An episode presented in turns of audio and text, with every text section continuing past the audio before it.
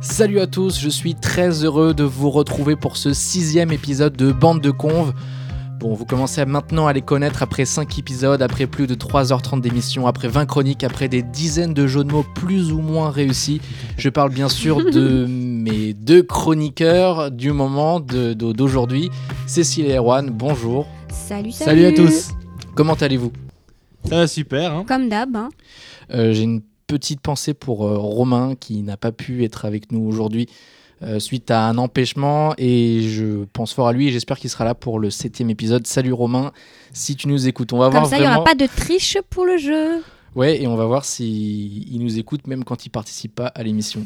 Donc salut Romain, si tu m'entends, euh, envoie-moi un message et, et voilà. Euh, comme d'habitude, n'hésitez pas à réagir sur les pages Facebook et Twitter de Bande de Conf. Tout de suite, le sommaire de l'émission et bonne nouvelle pour toi, Erwan. Et oui, parce que c'est le retour du jeu de l'actu, actu bien révisé. Peut-être que je vais enfin pouvoir euh, décrocher mes premiers points. Je te On le l'espère souhaite. tous. Je te le souhaite. Bonne chance. Merci, merci. Cécile. Oui, alors moi aujourd'hui, je reviens sur euh, le, le traitement médiatique de la pseudo-arrestation de Xavier Dupont de Ligonnès et puis un peu tout le, le travers des, des médias. euh, on essaiera de, de décrypter un peu tout ça. Très Et bien. donc tout de suite, euh, sans plus attendre, on a grave hâte de commencer le jeu Actu bien révisé avec Présenté par Emilien, tout à fait. Il fait son retour, voilà, euh, vous, vous, vous l'attendiez tant, euh, il vous a Il manqué. nous a manqué.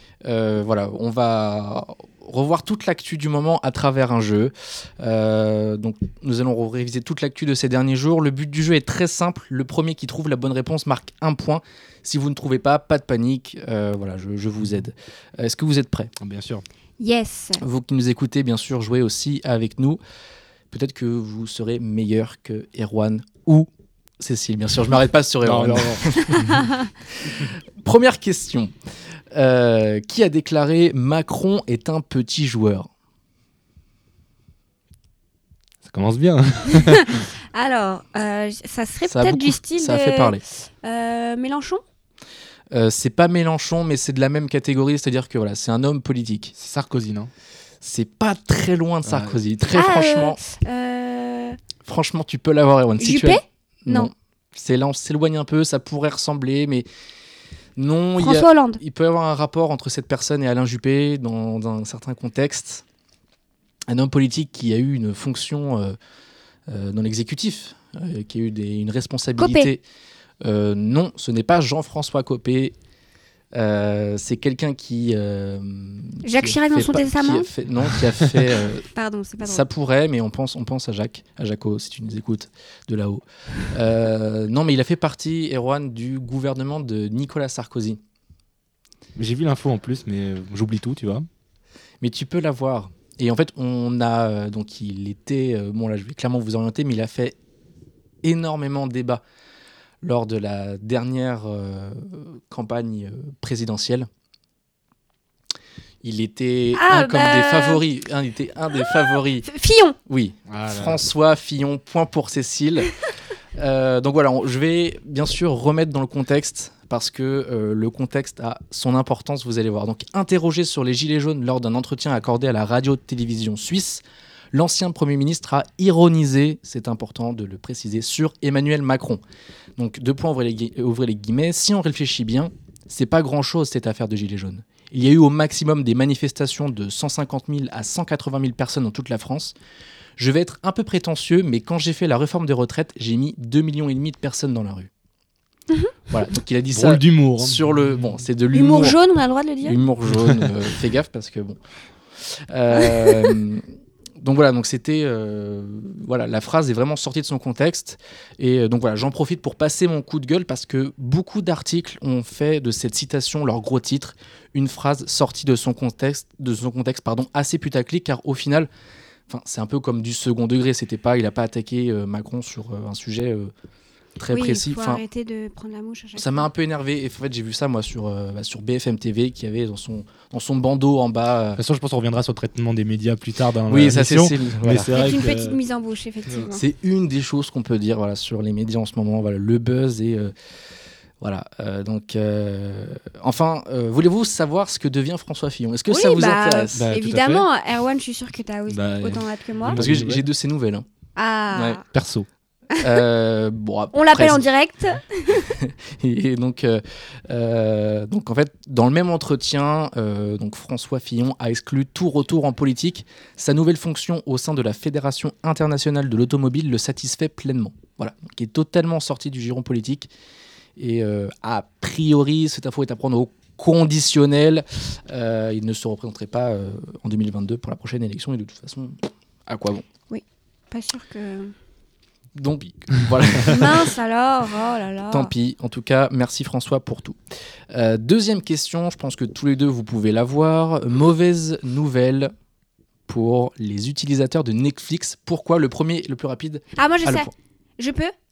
Euh, vas-y, Oui. c'est plus rapide, tout à fait. Vas-y. Est-ce que, est-ce que Non, je Non, est-ce que Cécile. t'as déjà une. est-ce T'es que sûr t'as de une toi? idée? Ouais, je suis, moi je suis sûre de moi. Moi, j'aurais dit ça serait une hausse de prix. Euh, non, Cécile Ah, c'est la sortie ce n'est pas une hausse non de plus. Bon, mais bah, c'est un regret. changement dans les dans les, les, les- ah mince, les accès, c'est-à-dire qu'ils veulent euh, euh, essayer de limiter le partage de de- d'identifiants, en fait, le partage qu'on fait tous, c'est-à-dire d'avoir un abonnement et de se partager à Ouais. quatre. Euh, là, ils voudraient euh, changer un peu tout ça. Non, c'est bien ça? Oui, la réponse est un peu, un, un peu longue, parce que c'est limite, euh, limite, mon, une- limite mon explication, mais voilà, en fait, voilà. Euh, tu as une bonne réponse, Cécile. Euh, donc, deux, deux points pour toi. Bravo. La plateforme réfléchit à mettre fin au partage des comptes. Donc, selon une récente étude de médiamétrie, 9 utilisateurs de Netflix sur 10 partagent les accès de leur compte, ce qui fait de Netflix la plateforme de visionnage la plus utilisée devant OCS et Canal+.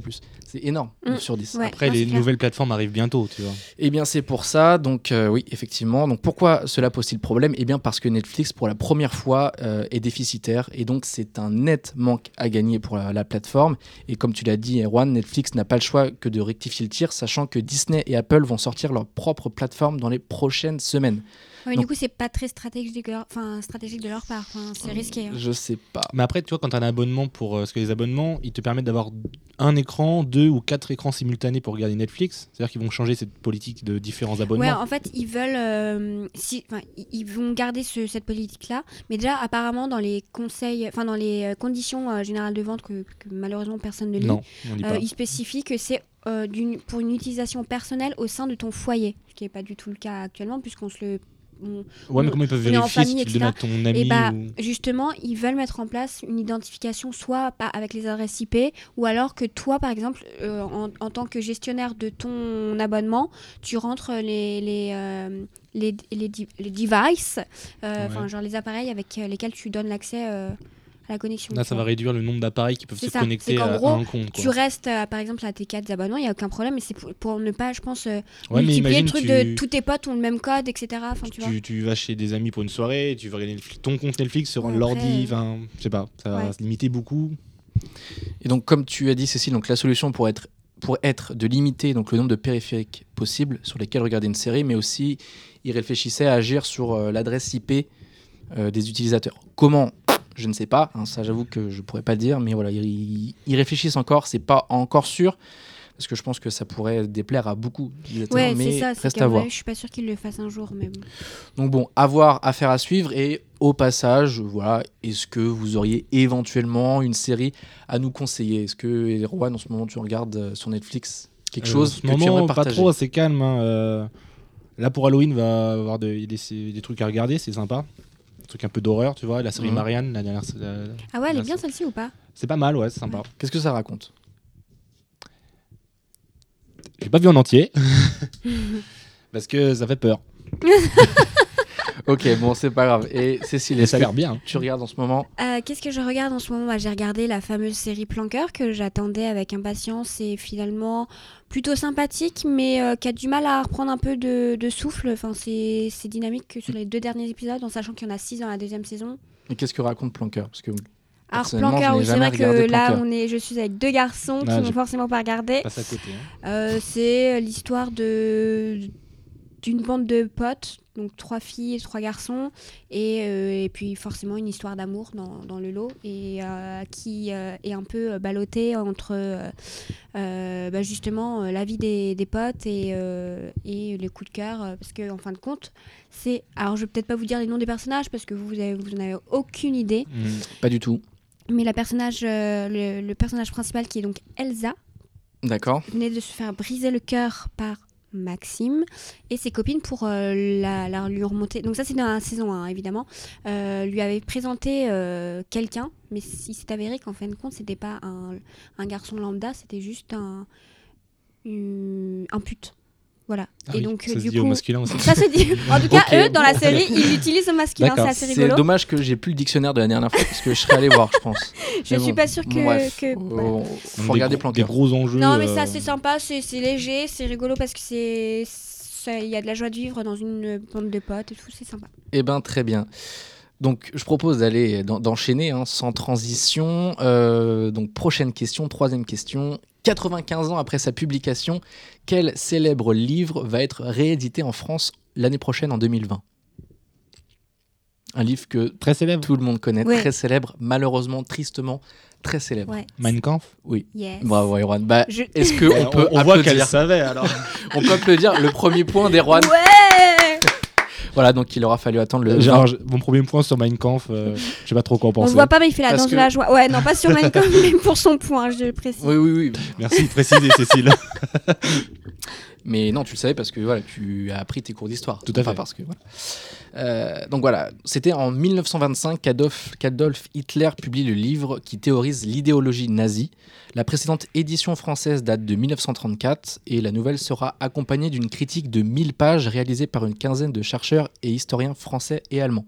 Il y a plus de critiques que de, que de livres. Oui, en fait. parce que justement, je crois qu'il n'y a pas quelques mois où il y avait euh, justement débat sur euh, est-ce qu'on devait euh, rééditer ou non, parce que ça, pourrait- ça posait problème en termes de, euh, bah, de repasser un message qui était enfin un message Après, horrible. Pour Et des fins de recherche, ça peut être Ouais, intéressant. mais justement, de- c'est pour ça que je pense qu'ils ont dû vouloir ajouter, voilà. euh, enfin, qu'il y ait une condition, qui, à condition qu'il y ait euh, ce- cette recherche-là en parallèle qui explique bien Ouais, que. je suis d'accord.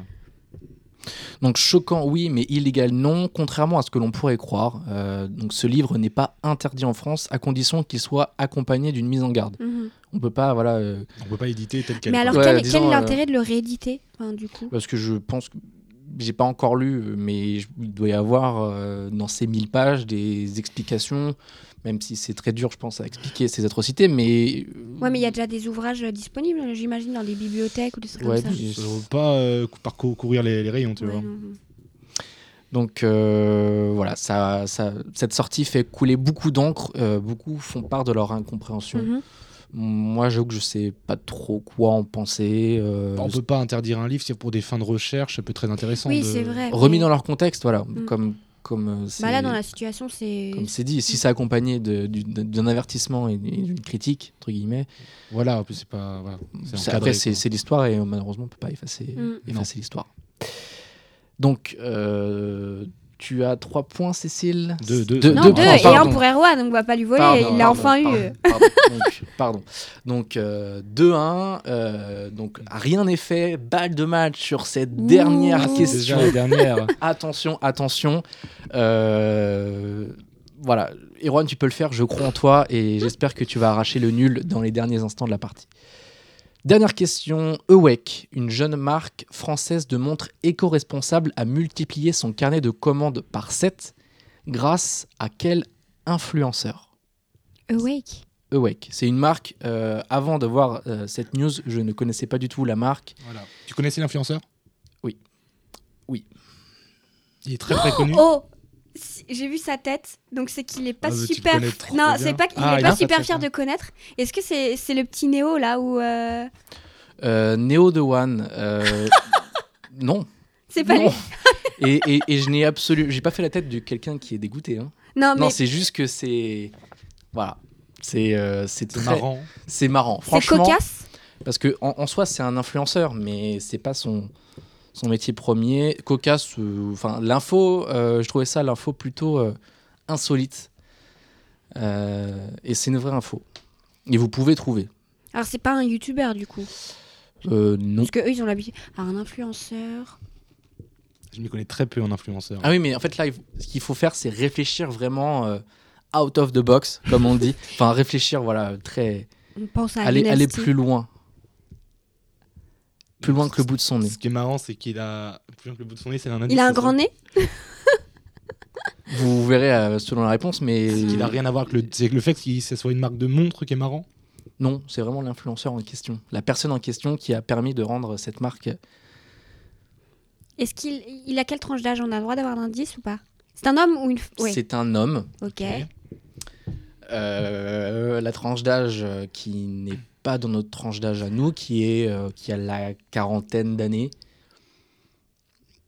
assez puissant. C'est pas un influenceur à la base. Cyril Hanouna Ce n'est pas Baba. c'est pas Cyril Hanouna et Ah. euh, C'est un dit- homme euh, célèbre, quoi, c'est très célèbre. qui se met à, à faire un Et pourquoi influenceur, c'est cocasse Parce qu'en soi, une montre, tout le monde Ah non mais là, parce que c'est pourquoi c'est la réponse? C'est euh, tu verras que Ouais, euh, que Ah, elle est dure celle-là. Alors, est-ce que vous voulez plus d'indices Oui. euh, Ouais, donc ça va être serré, Ah, je, indice. je, je vois Donc, pas je, comme peux, ça. je peux donner une ind- un indice. euh, voilà, donc euh, ça s'est passé la dernière semaine du mois d'août. Lors d'un événement euh, qui a été médiatisé de manière nationale, tout d'abord. Ah, et au de G20? manière, euh, C'était le G7, Ah, et de G7, manière internationale. Euh, voilà. Emmanuel Macron, du Oui. coup? Emmanuel Macron. D'accord. Donc, euh, Influenceur. bon, Bah, C'est que- mieux que Rolex, du coup. c'est- peut-être plus, euh, politiquement correct, non? Ah oui, là, là totalement. je, je vais, je vais vous expliquer. En fait, ouais, c'est peut-être le mot influenceur qui, qui vous a, Oui, peut-être. ouais. qui vous a Non, mais en- perturbé. non, s'il était correct ce mot, mais. mais bah, en soi, enfin oui, il, est, il influence euh, Mais- pour une. Ouf, Mais ouais, mais est-ce est-ce qu'il touche de l'argent de la marque pour porter ses montres? Euh, non, donc en fait, petite explication. Donc le 27 août dernier, le président de la République a accordé, a accordé un entretien au JT de France 2. À cette occasion, à son poignet droit était attachée une montre au bracelet bleu, blanc, rouge. Donc une séquence de 46 minutes qui a rassemblé 4,5 millions de téléspectateurs. Donc cette exposition est clairement une aubaine pour la jeune marque qui a réussi à avoir le seul influenceur qui ne s'achète pas. Parce que forcément, euh, Oui, pas le droit. je si. Emmanuel Macron avait été, et puis je, je pense qu'il n'a pas le droit, mais s'il avait touché de l'argent, euh, je pense qu'il aurait eu encore plus de problèmes qu'il a en ce moment. Euh, donc voilà, c'est clairement voilà, un, un bon coup de com pour cette, euh, pour, euh, pour cette marque et aussi pour euh, Emmanuel Macron qui, dans cette, dans cette montre, euh, en fait, il y avait, euh, ça reflétait bien tout l'aspect euh, écologique et éco-responsable parce que les montres sont fabriquées à partir de bouteilles en plastique récupérées dans les mers d'Asie du Sud Mhm. et le mécanisme euh, fonctionne à l'énergie solaire, donc sans pile au lithium. Ah, Donc voilà, cool, en fait, c'est carrément, euh, voilà, c'est la montre écolo et euh, voilà, un des sujets euh, du, du- du G7, c'était l'écologie. Euh, c'était un produit made in France, donc c'est pour ça que voilà, Emmanuel Macron a sans doute choisi de la porter, mais l'écologie a un prix puisque cette montre coûte 229 euros. euh, et est faite à partir de matières recyclables. Après, euh, Ouais, donc il y a des pièces, enfin voilà, Recyclé et recyclable. du coup. recyclé, ça vient des mers euh, d'Asie, etc. Donc Mhm. euh, ça a quand même dû être transporté par avion, un- mais C'est aussi un bon, un bon point pour le président de porter quelque chose made in France. Oui. C'est c'est les donnant-donnant, quoi. Autant pour la marque que- Voilà. que, pour le président. voilà. Mais voilà, grâce à ça, euh, la, la marque a, a eu une exposition voilà inattendue et je pense euh, voilà c'est euh, des années normalement de, de travail, de notoriété pour en arriver à là et, et en, en trois quarts d'heure, euh, voilà. Et à quel Donc- moment tu nous annonces avoir commandé ta montre bon, pff, je sais pas quand, je sais pas quand j'aurai un partenariat avec, euh, quand on aura un partenariat bande de conves et Awake.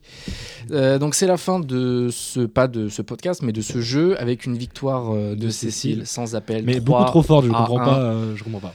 Euh, voilà, donc euh, bravo Cécile, encore une Merci, victoire et bravo Erwan. Dis-moi, tu restes sur BFM TV toute la télé, toute la journée Non, non, non, non. Bah presque parce que tu, tu nous as fait une, une analyse. La transition Oui, est toute trouvée, merci Erwan. C'est vrai. Très bonne. J'ai pas, j'ai pas euh, saisi Bah euh, oui, la non, mais perche. je t'en en- déperche. Non euh, non. euh, Mais je cherche à ça dans non, cette non, émission. je, je ne je m'intéresse pas du tout aux médias, du tout, du tout. Pourquoi tu dis ça? Donc très bonne transition effectivement, parce que je- j'ai décidé donc euh, de, de vous parler un peu, de revenir sur euh, l'affaire euh, Dupont de Ligonnès, et donc avec une, euh, un sujet info en continu, course à l'info, les dérives des médias. Donc euh, on- je vous propose de faire un petit retour en arrière sur euh, l'événement qui s'est passé le 12 octobre dernier, donc vendredi dernier. faits, oui. Euh, aux alentours de, enfin en début de soirée, euh, on apprend par tous les médias que Xavier Dupont de Ligonnès a été arrêté à Glasgow. Et euh, donc, euh, je sais pas si vous vous souvenez, enfin, vous avez, vous aviez vu les infos à ce moment-là ou... Euh, trois minutes parce que ça m'a saoulé vite. Ouais. Donc euh, j'ai vite zappé. En plus, il y avait du foot ce soir-là. Pas de chance. Hein. Donc euh, clairement, la C'est vrai priorité. que ça a été euh, vraiment euh, relayé par tout le monde et on, donc on avait remarqué que c'était une enfin, un- un- faut rappeler que l'affaire de Xavier du, du, du Ligonnès, là, c'est c'est une vieille affaire du coup. Oui, donc qui date de 8 ans. Donc, moi je me rappelais pas du tout, j'étais peut-être. euh, je m'intéressais pas. Ouais, donc c'est ouais, alors on va petit, petit rappel effectivement. Donc ça c'est un fait divers qui date de 8 ans euh, où ce monsieur a tué euh, ses enfants et sa femme avant de partir en chiens. cavale. Et les chiens. Faut préciser. hein. C'est pas drôle. Oui, Non. effectivement, il a également euh, mis à mal chiens. ouais. les, les animaux de compagnie de la famille. Donc, euh, c'est une affaire qui a fait beaucoup des. Enfin, qui a. hum, Souvent, les faits divers, hein, c'est. enfin, Les gens, euh, ils portent beaucoup d'attention parce que c'est vraiment euh, poignant, etc. Et justement, c'est un peu ça le problème qui se pose, c'est que donc toutes les toutes les euh, sources là, enfin pas toutes, pardon, pas toutes les sources, mais tous les messages étaient euh, sans étaient à l'affirmatif. C'est Oui, oui. il a été arrêté, etc. Sans citer de source. Et c'est ça qui pose problème parce que finalement, euh, donc euh, on continue un peu la rétrospective. On arrive samedi matin et là tout a changé. C'est-à-dire qu'il nous dit alors en fait on est en train de vérifier parce que les empreintes digitales ne concordent que partiellement, etc. Donc plus ça allait et plus on partait dans un flou absolument total et ridicule. Mais on continue d'en parler. Et, euh, et donc, euh, jusqu'à temps qui, alors je sais plus si c'était le samedi ou, ou le dimanche matin, le jour suivant, mais qui ont, le, le coup près est tombé, c'est qu'ils ont annoncé que les- l'ADN ne correspondait pas et que du Mhm. coup, ce pauvre monsieur qui a été euh, bah, justement mis, au- mis à jour parce qu'ils ont montré sa maison, etc., n'était pas du tout euh, Xavier Dupont de Ligonnès. C'était un mec normal. Lambda, il allait voir sa, sa, sa femme à Glasgow, tranquillou bilou, et euh, bah, il, se fait, euh, il, il se fait 24 heures de garde à vue, euh, comme ça, tranquille. Le lundi matin, la machine à café. Alors, Qu'est-ce tu sais fait pas quoi, Michel? Franchement, un truc de fou. Enfin, bref. Je crois qu'il était retraité. euh, Ah, Ah, ouais. Ah, pardon. Bah, c'est Bon. pas grave, il peut. mais euh, bon, sa vie a dû quand même être euh, pas mal impactée, euh, ce pauvre monsieur. Et donc, en fait, moi, c'est justement ce petit euh, coup, de, coup, de, coup de gueule que j'aimerais euh, pousser. C'est euh, pourquoi. Alors, oui, il y a juste un média qui avait posté l'annonce, qui avait décidé de poster l'annonce, enfin, qui a fait une une au conditionnel, Ouais. avec beaucoup de prudence. Donc, c'était le média. Provence, Le crois. Provence, ouais. Ou La Provence, pardon Le journal la Provence. qui, euh, qui justement, alors, il- donc le, euh, le rédacteur en, en, En chef. en chef euh, avait euh, au départ tablé sur une, une tout autre, mais quand l'information est tombée, euh, qu'ils ont eu l'information de l'AFP, etc., ils ont décidé donc forcément de faire une, une là-dessus. Et au fur et à mesure de la soirée, comme eux, ils il expliquaient qu'ils bouclaient plus, plus, plus tard que, que d'autres médias, ils ont eu la chance, et en- enfin la chance oui non, parce que ils ont eu euh, le, le, le- le tact de se dire, tiens, on va peut-être quand même être un peu plus prudent Bah, et prendre des C'est ce pincettes. qu'il fallait faire de toute façon. Oui, quand voilà. t'as pas Exactement. l'info sûre, de toute façon. Exactement, on Ils ont les fait leur remercie. boulot, en fait. C'est ça, ils ont fait oui, leur boulot correctement, c'est tout. Mais je suis totalement d'accord et justement c'est ça que je me dis mais pourquoi euh, on est à- dans cette course à l'info euh, euh, de, genre bah, d'un peu de, de- des articles putaclic c'est-à-dire que on dit ça ça fait de l'audience il faut qu'on sorte le premier quitte à ce que ça soit pas vrai. Enfin bout d'un moment euh, enfin je comprends pas. Enfin, on, on veut de la qualité. Eux-mêmes se disent tiens, euh, euh, les gens critiquent les médias, euh, perdent de la confiance, etc. Bah, dans ce cas-là, euh, arrêtez de, de, Ouais, mais tu de vois, vouloir être faut, les faut faire premiers. vendre. Donc, euh, Ouais, mais gros titre contre gros titre. Je pense qu'il y en a qui a commencé, puis ils ont tous voulu suivre et ils se sont Ouais, en fait, dans un ça, c'est la, engrenage c'est qui. la spirale infernale Ouais. d'être le premier à relayer l'info et ne pas être. Ça, c'est le genre de scoop euh, à pas rater, tu vois, pour un média. Parce qu'en fait, enfin, tu regardes, mais tous les jours, je pense, en... tu as plein d'articles qui commencent par euh, exclu BFM, exclu Europe 1, Ouais. exclu RTL. En fait, Mhm. Qu'est-ce que t'en as à faire que cette info, elle est en Ouais. premier sur RTL Moi, je veux Enfin, juste en fait qu'elle en soit véridique. Enfin, en soi, Souvent, euh, t'as as, l'info dans le titre, c'est genre euh, tout le titre, c'est l'info, et après Ouais. tu cliques dessus et t'as juste. euh, Voilà, trois éléments en plus et encore. mais non, t'as rien de plus. T'as juste, ils expliquent les, les contextes et tout, mais euh, t'as l'in- t'as l'info, tu l'as dans le titre. Ouais, non, c'est ça. Alors du coup, on peut se demander comment, enfin, com- comment on peut expliquer euh, qu'une information erronée ait pu, été, euh, ait pu être ainsi euh, propagée? Parce qu'en fin de compte, aucun ne citait les sources. Donc, parce que justement, après, ils revenaient tous à faire des chroniques sur bah, comment on a pu, enfin, comment une, comment, enfin, ils, a- ils Bah, ont fait une coup- rétro, une Après coup, ils ont rétrospective. expliqué ce qui s'est passé. Exactement. Mais à chaque fois, enfin, en aucun cas, ils se sont dit le, le moment, au moment T, euh, le soir même du vendredi, dire euh, de citer les sources. Ouais. Parce que quand t'es pas sûr de ta source, toi le premier, tu dis bah, il- tu, tu utilises le conditionnel.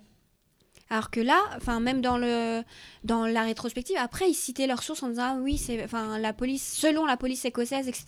Mhm. Mais enfin et et Non, ouais. Emilien, tu voulais dire quelque chose? Non, c'est juste qu'en fait, eux, euh, quand tu écoutais leur, euh, leur justification le lendemain, c'était pas de leur faute, c'était de la faute de leur Mais oui, source. c'est pour ça c'est hypocrite. on n'a pas, on n'a pas eu les bonnes sources. Bah ouais, enfin. Bah, vérifie les tes sources. Je sais pas. moment, euh, Je pense que c'est un des premiers cours du premier jour que de quand tu fais une école de journalisme, c'est euh, les sources. C'est ça. C'est- ouais, donc, c'est- euh, quand tu écoutes leur justificatif, ouais, non, c'est pas nous, c'est les sources qui sont qui ont pas été bonnes. c'est pour ça que je Bah, trouve que cet on en- change de emball- source du coup. c'est c'est absolument ça. C'est pour ça que je trouve que cet emballement collectif là, il est euh, très hypocrite parce que en soi, effectivement, euh, c'est un fait divers. Donc ils sont tous sautés dessus parce que c'est ce que je disais tout à l'heure. Ça fait enfin. On s'attache à ces choses-là, enfin que ça soit, il y a beaucoup de faits divers comme ça où on attend que enfin ces affaires soient bouclées, de retrouver le coupable, etc. Donc là ils se sont dit, on peut pas côté- passer à côté de ça. Mais le problème c'est que, euh, bah, euh, dans ce cas-là, euh, ne pas remettre la faute sur les sources. Faut dire, bah, on a fait une bourde, on a fait une bourde. Enfin, au bout d'un Mhm. moment, euh, faut assumer euh, le truc. Et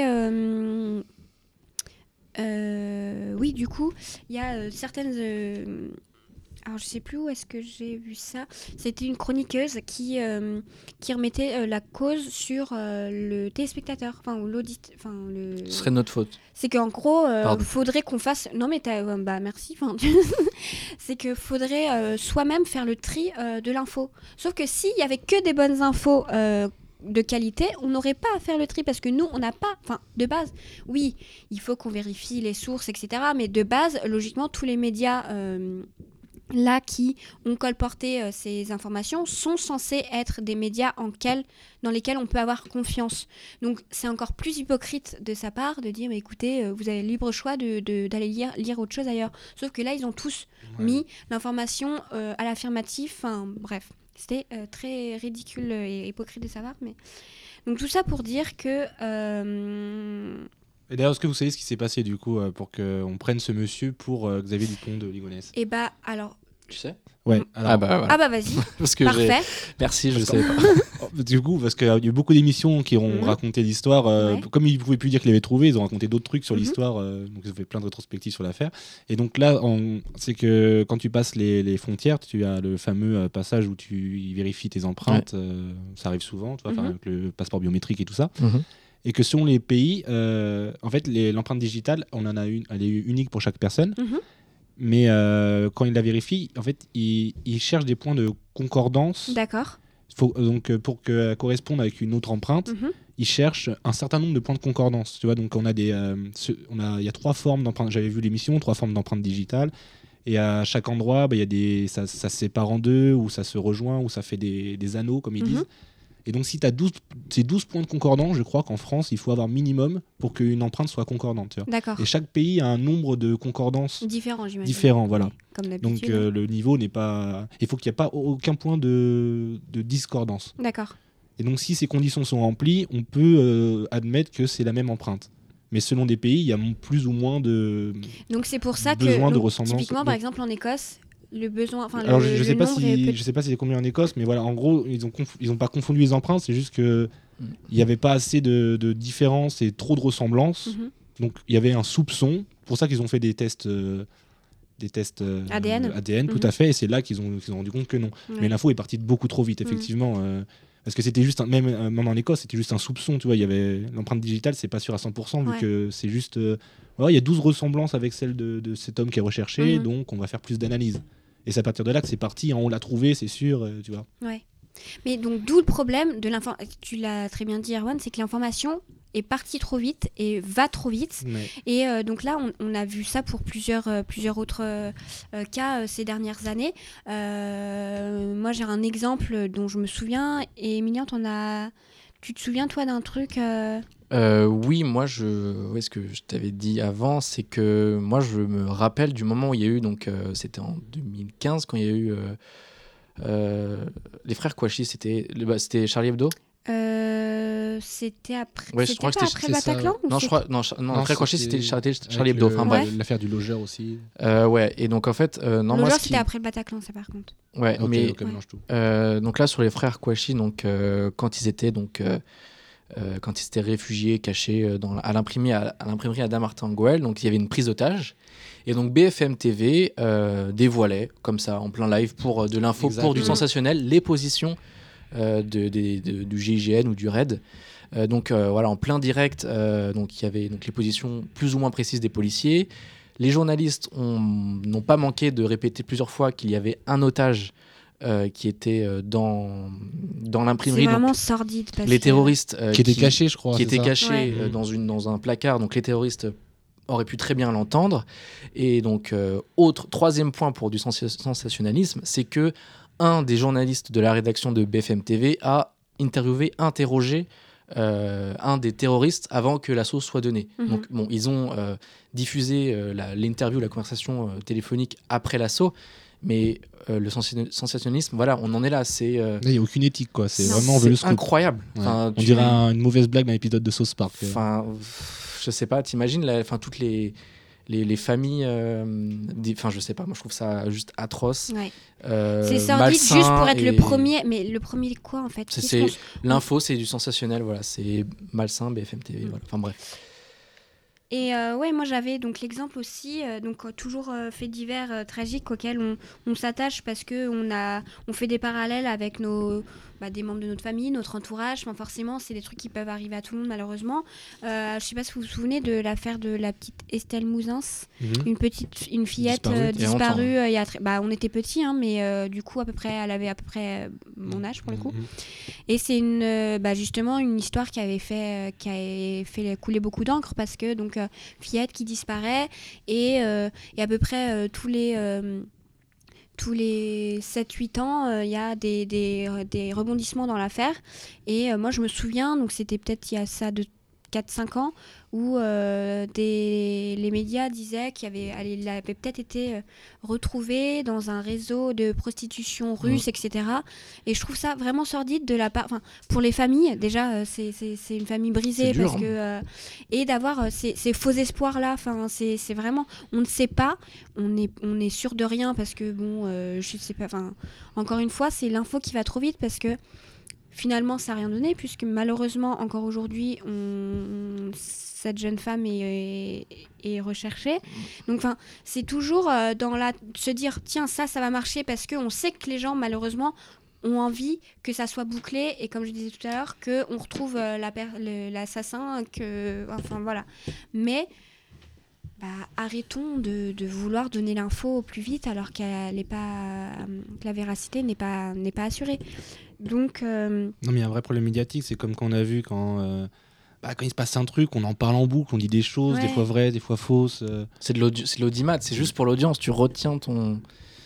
Enfin bref, c'est oui que pour l'audience. hein. c'est vraiment toute l'organisation du fonctionnement des médias qui Mais ça fait beaucoup là, que les médias se font taper sur les doigts déjà. On avait déjà parlé de l'Amazonie qui n'avait pas été Ouais. traitée dans les- en temps et en heure. Mhm. Ça fait ça commence à faire beaucoup de, de faux pas, quoi. Mais euh, après, euh, c'est- ce que là, c'est ce qui est, ce qui est même étrange, c'est que euh, donc les, les médias, hein, toutes les infos sont euh, au préalable euh, filtrées par l'AFP, l'agence française de presse. Oui, oui, et même l'AFP s'était et, la- trompé pour et- les et voilà, et Ça, même l'AFP avait donné l'information à l'affirmatif. Donc c'est pour ça, enfin, je, je dédouane pas du tout la responsabilité de tous les médias. hein. C'est à tous les médias d'aussi avoir la jugeote de, de vérifier les sources, etc. Mais même l'AFP euh, s'était trompé sur l'information au, au tout début euh, de, l'histoire. Donc c'est là que je me dis, mais mince, même si la per- la- l'institution auquel, euh, enfin la plus légitime en France, parce que c'est elle qui gère toutes les infos, etc., si elle-même euh, bah, foire ses trucs et, euh, et ne vérifie pas ses sources, bah mince, ça pose quand même un sacré problème après dans la confiance que tu peux accorder à. Enfin, je pense que ouais, il y a besoin de, remettre un peu tout à plat. Et après, je, je, c'est également à nous de les faire réagir. C'est-à-dire aussi, euh, bah, peut-être pas en boycottant, faut arrêter avec ces mots et tout, mais euh, en, en faisant attention à ce qu'on consomme aussi euh, comme média, quoi. Je sais pas ce que vous en pensez, mais oui, en fait, moi, je voulais. Enfin, j'ai un truc pour conclure, mais Ouais. quand tu auras terminé. bah moi c'est bon. dire Je, tout ce je t'en que- prie. Parce qu'en fait, j'ai vu donc euh, cette semaine un, un post d'un ancien professeur euh, à moi que j'ai eu euh, quand, donc, quand je faisais mes études. C'est Monsieur Mexan. Ouais. Euh, Jocelyn Mexan. Jocelyn Mexan, qui est Bonjour à lui. hein. franchement, Il était non, mais génial, c'est un super prof. Et bref, Prof de Il a quoi, dit- euh, précise Sémiologie. euh, il faisait de la sémiologie. euh, Enfin, bref, un des mes meilleurs profs que j'ai vu. Euh, bref. Non, moi il m'avait viré de cours parce que j'étais en retard. T'avais qu'à arriver à l'heure. La SNCF. La SNCF. T'as un truc à dire sur SNCF, Erwan Parce que tu nous as dit juste avant. Ah ouais, à propos de la grève surprise. Non, mais enfin, bref. euh, Oui, donc en fait, il a, donc, il a fait tout un post hein, long sur, euh, sur cette affaire, sur euh, ce qu'un peu tout ce que tu as dit. hein, euh, ça, ça rejoint sur Mhm. euh, les sources, sur le conditionnel, sur euh, la différence de procédure, comme tu disais, Erwan. Et en fait, il y a un à la fin un paragraphe que je trouve très juste qui dit Bref, cette histoire dresse le bilan de nos médias, de leur relation à l'audience, des carences de leurs troupes. Elle dit aussi quelque chose de notre société avide de romans noirs, prête à projeter du fantasme sur tout et n'importe quoi pour épicer le plat de vie bien terne. Mais c'est exactement dit. ça. C'était vraiment du cinéma. C'est que Enfin, on leur tape gens, c'est- dessus, mais en soi, on était quand même tous. Enfin, on a tous été là à. Parce que. Enfin, faut pas jeter la pierre non plus. On sait très bien que si eux, eux c'est la course à. c'est qu'ils courent à l'audience. Donc ils savent très bien que si ils tablent sur ce genre de titres, c'est Bah, les pour attirer les gens. Et les gens, euh, ils sont friands de ça. Mhm. C'est ça qui est horrible aussi. C'est un peu le cercle vicieux. Mais Donc, Donc voilà, voilà. enfin moi c'est un travail de groupe à faire, un travail collectif. Donc les médias, on fait attention à ses sources. Et nous, on fait attention à ce qu'on regarde et ce qu'on lit. Avez-vous autre chose? On a fait le tour de l'actu. Eh bien très bien. On avait fait un peu plus court que Un format d'habitude. plus court. Un ouais. format plus court. si vous Enfin, on a tenté hein, parce qu'on en est à 37 minutes. Bon, c'est toujours mieux qu'une heure, mais c'est bien. Donc, c'est la fin de ce sixième épisode de Bande de Conves. Merci à tous de nous avoir écoutés. On espère que ce format, donc un peu plus court, vous a plu. Euh, c'est dur de faire court et de tout dire. Euh, mais bon, n'hésitez pas à parler de ce podcast autour de vous, à le partager sur les réseaux. Voilà, vous connaissez maintenant la chanson. À très vite pour l'épisode 7 déjà. À dans deux semaines. Merci Cécile. Merci à vous. Merci, Erwan. cool. Ouais, bien, merci Avec beaucoup. plaisir. À la prochaine. Allez, bye bye. Ciao.